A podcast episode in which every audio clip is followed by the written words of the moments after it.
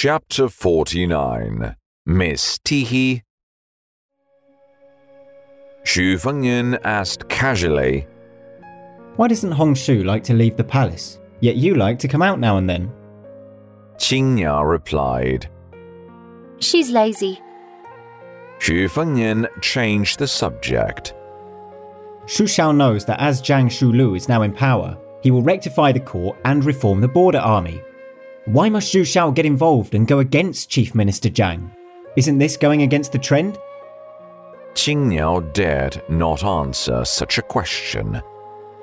As his thoughts drifted, Xu Fengnian felt suffocated. He grunted with a sullen face. Qing Niao, help me find some fun. Qing Niao uttered two words. Sauced beef. Xu Fengnian stood up, laughing. Qing Niao, you know me. They walked for a while and got into a magnificent carriage.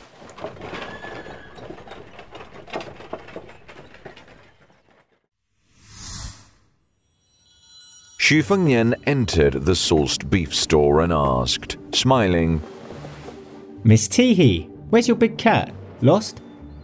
How about this? I'll give you another cat, and you'll come with me to the palace for fun. Xu Fengnian nicknamed Miss Jia Miss Tehee for a reason. It was said that she didn't like to laugh and would at most give sounds of Tehee expressionlessly. A Tehee meant she found it funny. Two sounds of Tehee meant she found it very funny. While three sounds of Tehee, no one had ever heard it so far. Seeing that she didn't respond, Xu Fengnian turned round to find a seat in embarrassment. After having some beef, he leaned back in the chair and felt lethargic. Xu Fengnian snapped his head around and looked over the stairs, only to see the young girl staring blankly at the bamboo twig in her hand.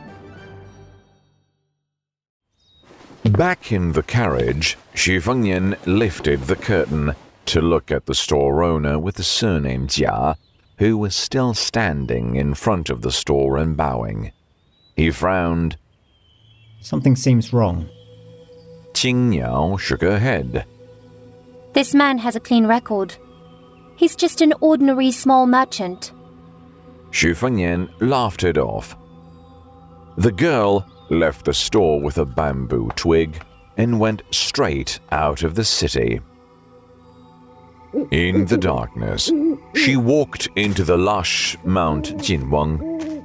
Strange sounds came from the dense forest behind her, startling a few jackdaws.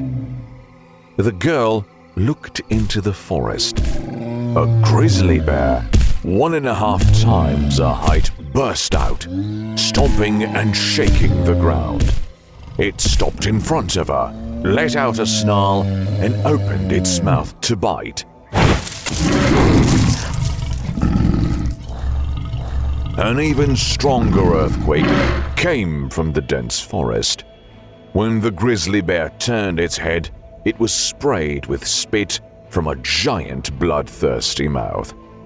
Its hair standing on end, the grizzly bear was too scared to move at all.